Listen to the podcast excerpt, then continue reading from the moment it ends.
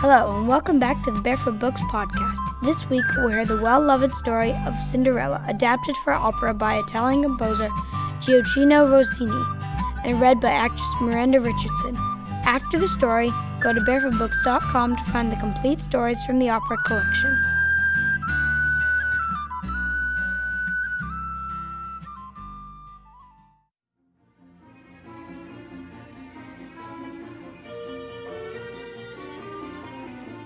La Cenerentola from the opera by Gioacchino Rossini.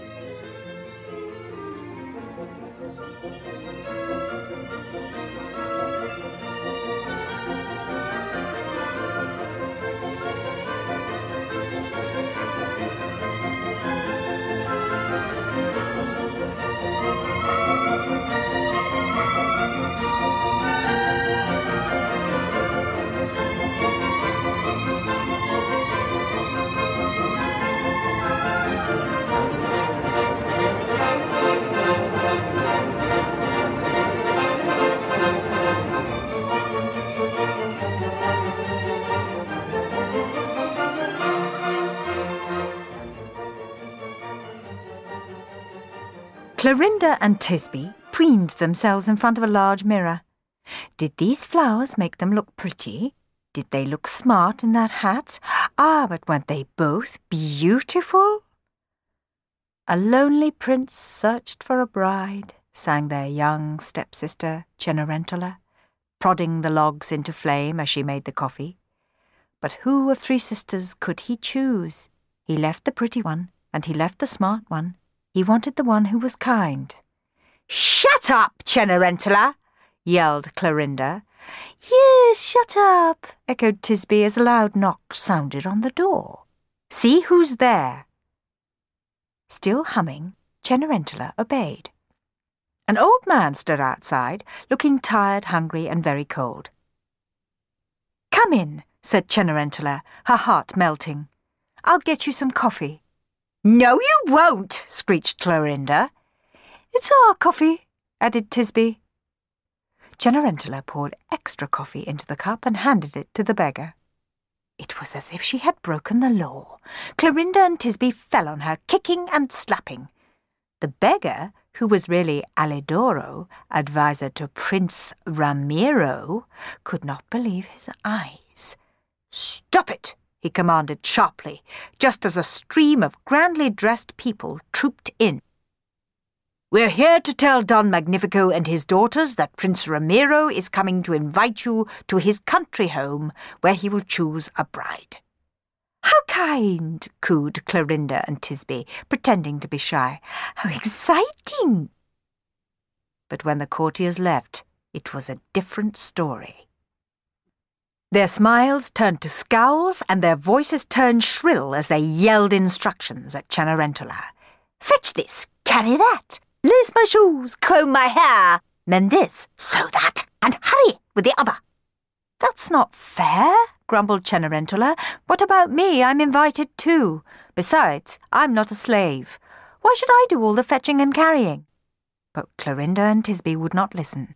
They were too busy arguing and bossing her about and the sound of their quarrelling awakened their father, who stumbled in, furious, still in his pyjamas. Clorinda and Tisby giggled. They knew Don Magnifico would stop being angry the moment he heard what the noise was about. Stop laughing and listen to my dream, he insisted. I saw this donkey, and suddenly it grew feathers and wings and soared up to the steeple.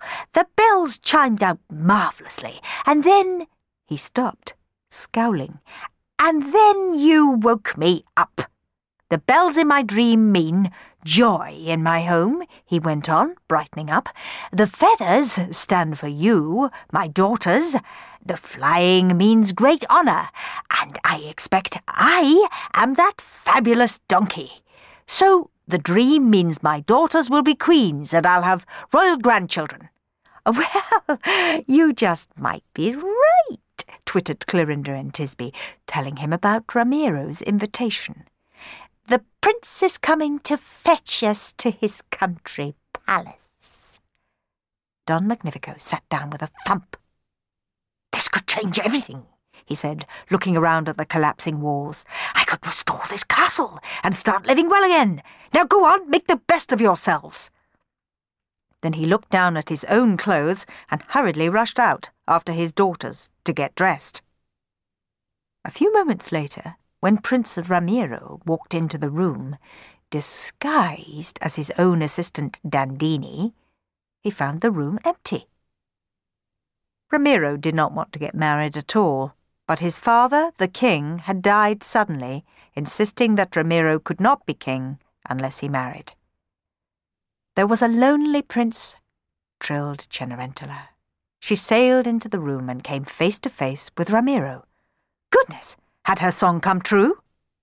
My heart's thumping, she gasped. Why? demanded Ramiro. Am I a demon? No, but I wasn't expecting to find anyone here. Who are you? I'm Dandini, Prince Ramiro's assistant, fibbed Ramiro, thinking how beautiful she was. I've come to fetch Don Magnifico's daughters. Are you one of them? Yes, I am, stuttered Cenerentola. Well, actually, I'm not. That is, I'm sort of. Oh, I can't explain. Cenerentola! screeched Clorinda and Tisby from upstairs.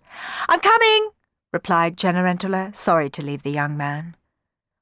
Why was such a pretty, delicate girl dressed so shabbily? wondered Ramiro, making up his mind to find out. Any moment now, his assistant Dandini would come in, disguised as the prince, and Ramiro could stand back to watch what everyone was really like. Then he would learn about the girl. And here came Dandini, followed by the courtiers. And there the Baron and his daughter stood, ready to greet them.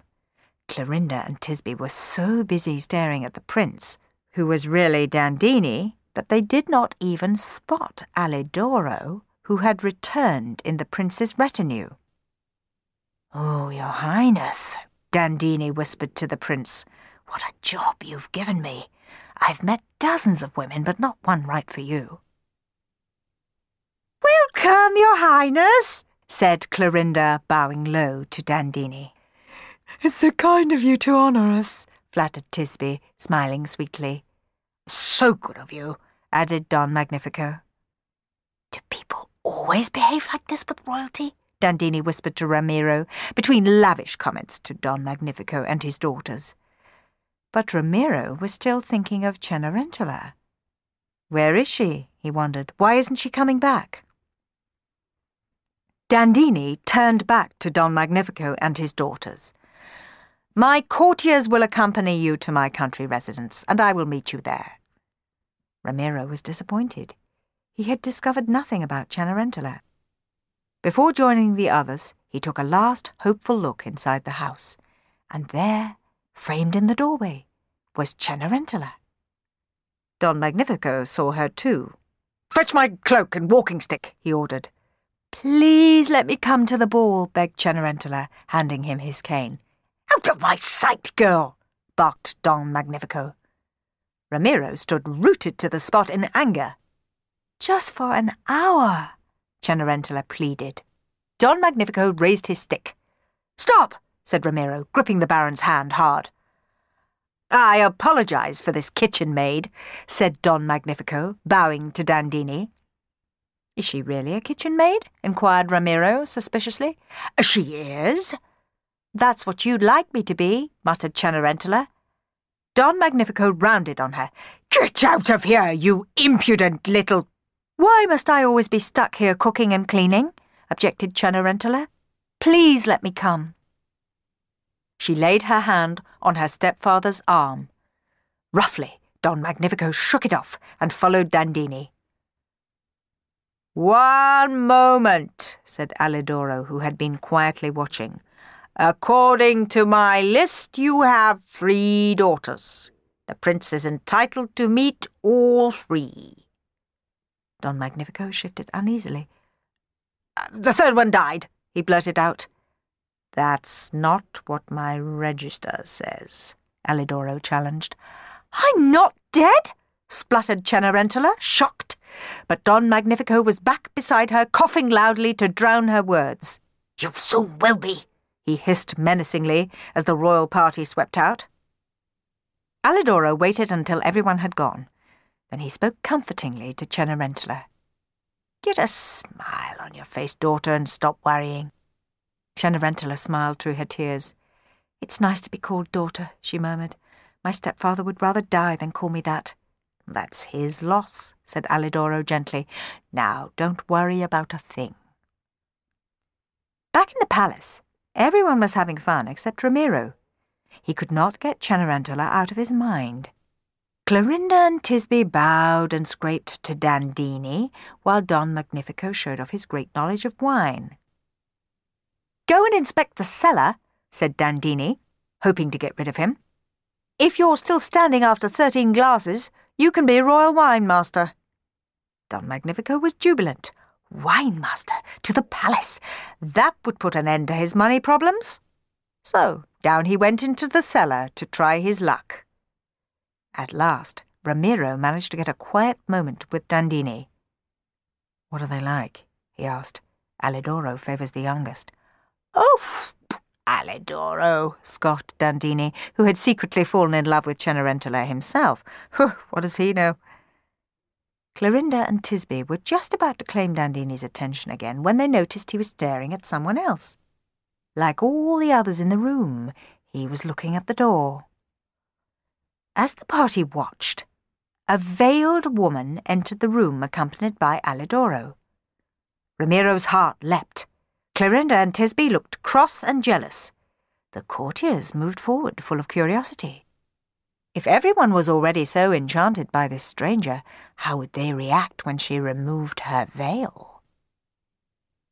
I don't want wealth and glory, said the veiled woman in a musical voice. I want my husband's respect and kindness. Ramiro thought he knew the voice. It was the girl from Don Magnifico's castle. Dandini floated forward, dazed, begging the stranger to remove her veil. Clorinda and Tisby hissed spitefully to each other that she would be nowhere near as lovely as either of them. The mysterious woman removed her veil and looked shyly at Ramiro. Instantly he knew her. Alidoro chuckled to himself, satisfied. His job was done. Ramiro had found a perfect bride. Dinner is served, announced Don Magnifico, bustling in. But the smug grin died on his lips. He stared at Cenerentola. Alidoro watched as he rushed over to his daughters, and they whispered together in panic. Could this be Cenerentola? Surely not. Cenerentola did not own a single decent gown. Besides, she was scruffy and hadn't the grace to carry off a gown like this. All through dinner, the courtiers whispered and wondered about the mysterious visitor. I wonder who she is. Ramiro can't take his eyes off her. Neither can Dandini. He's forgetting he's only prince for one night. At last, the meal was over, and Ramiro slipped out onto the balcony to think quietly on his own. He had only been there a moment when Cenerentola came in, followed by Dandini. Swiftly, Ramiro hid behind a pillar. He had to know for sure if Cenerentola loved him, Ramiro, and not just the title of prince. Dandini fell to his knees before Cenerentola. I love you, he announced. Don't say that, retorted Cenerentola, stepping back. Why? Dandini looked hurt and surprised. I'm sorry, relented Cenerentola, but I love your assistant. Ramiro stepped out from behind the pillar. Don't you want to marry a rich prince? he asked. No, replied Cenerentola firmly. I'd prefer a kind man who loves me. Then you'll marry me? Cenerentola handed Ramiro a bracelet. You will recognize me by the twin to this bracelet. If you still want me when you find me, I'll marry you. The next moment she was gone, leaving Ramiro to puzzle over her words. Dandini slipped back into the reception hall. Have you chosen one of my daughters? Asked the Baron, ambling over. What do you expect from your daughter's husband? asked Dandini. But Well, hedged Don Magnifico, just the usual things, a palace for a home, horse-drawn carriages, riches and jewels, fabulous delicacies to eat. You know the sort of thing. I have none of those things, confessed Dandini. He knew the Baron would soon discover who he was, so he decided to tell him that he was not Prince Ramiro at all, but his assistant in disguise. Well, Don Magnifico was furious. Ramiro has made a fool of me, he spluttered. I demand an explanation. I am a baron. I'll give you a baron, snapped Dandini, snatching up a stick and waving it at Don Magnifico. He's crazy enough to use that, thought the Baron, and he scurried off home, herding Clorinda and Tisby before him, all of them furious with the strange guest who looked so much like Cenerentola. When they got home, Cenerentola was sitting by the fire. Clorinda and Tisby glared at her. Could she really, truly, be the mysterious visitor? Why are you staring at me? Cenerentola demanded. We met a witch, the Baron snarled. She looks exactly like you. Ooh, rasped Clorinda between gritted teeth. I'm so furious. Outside, a storm brewed up. Thunder roared and lightning flashed. Inside, the Baron and his daughters raged at Cenerentola. Why are you so angry? she asked, but they just scolded and criticised. Oh, if only the storm would drown Dandini, seethed the Baron as the wind howled outside. The door opened, and Dandini walked in as if he'd heard his name spoken. The prince's coach has broken down, he said. We need shelter. Ramiro stepped forward. I'm sorry about the deception, he began, but Don Magnifico interrupted him. If the prince is here, he thought, surely it is because he wants to marry Clorinda or Tisby. So he made Ramiro welcome. Cenerentola, he yelled, bring in the best chair for the prince. Cenerentola came in and placed the chair beside Dandini. That's the prince, you idiot! jeered Don Magnifico, pointing to Ramiro. Cenerentola froze. It can't be, she thought, startled. That's his assistant. Go back to the kitchen, commanded the Baron, seeing Ramiro's look. Let me see your hands, said Ramiro, calling her back. Cenerentola did as he asked, and there, on her wrist, was the other bracelet. You have no manners, Clorinda chided Cenerentola.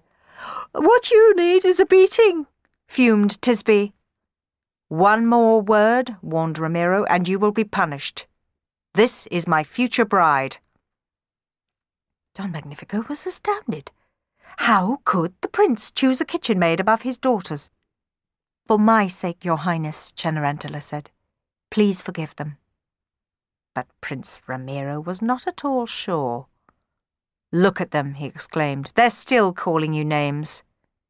Still, Cenerentola insisted and at last she won over Don Magnifico, Clorinda, and Tisby with her kind words. To make Cenerentola happy, Ramiro forgave them.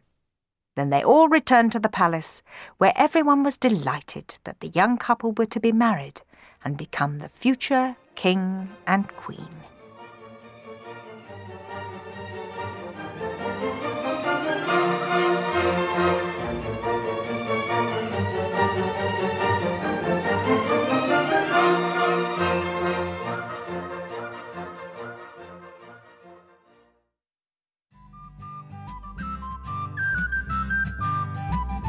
That's all for today's episode. Thanks for listening. Now you can visit barefootbooks.com slash podcast to find special offers, join our email list, and listen to past episodes of the Barefoot Books podcast. See you next week. Bye.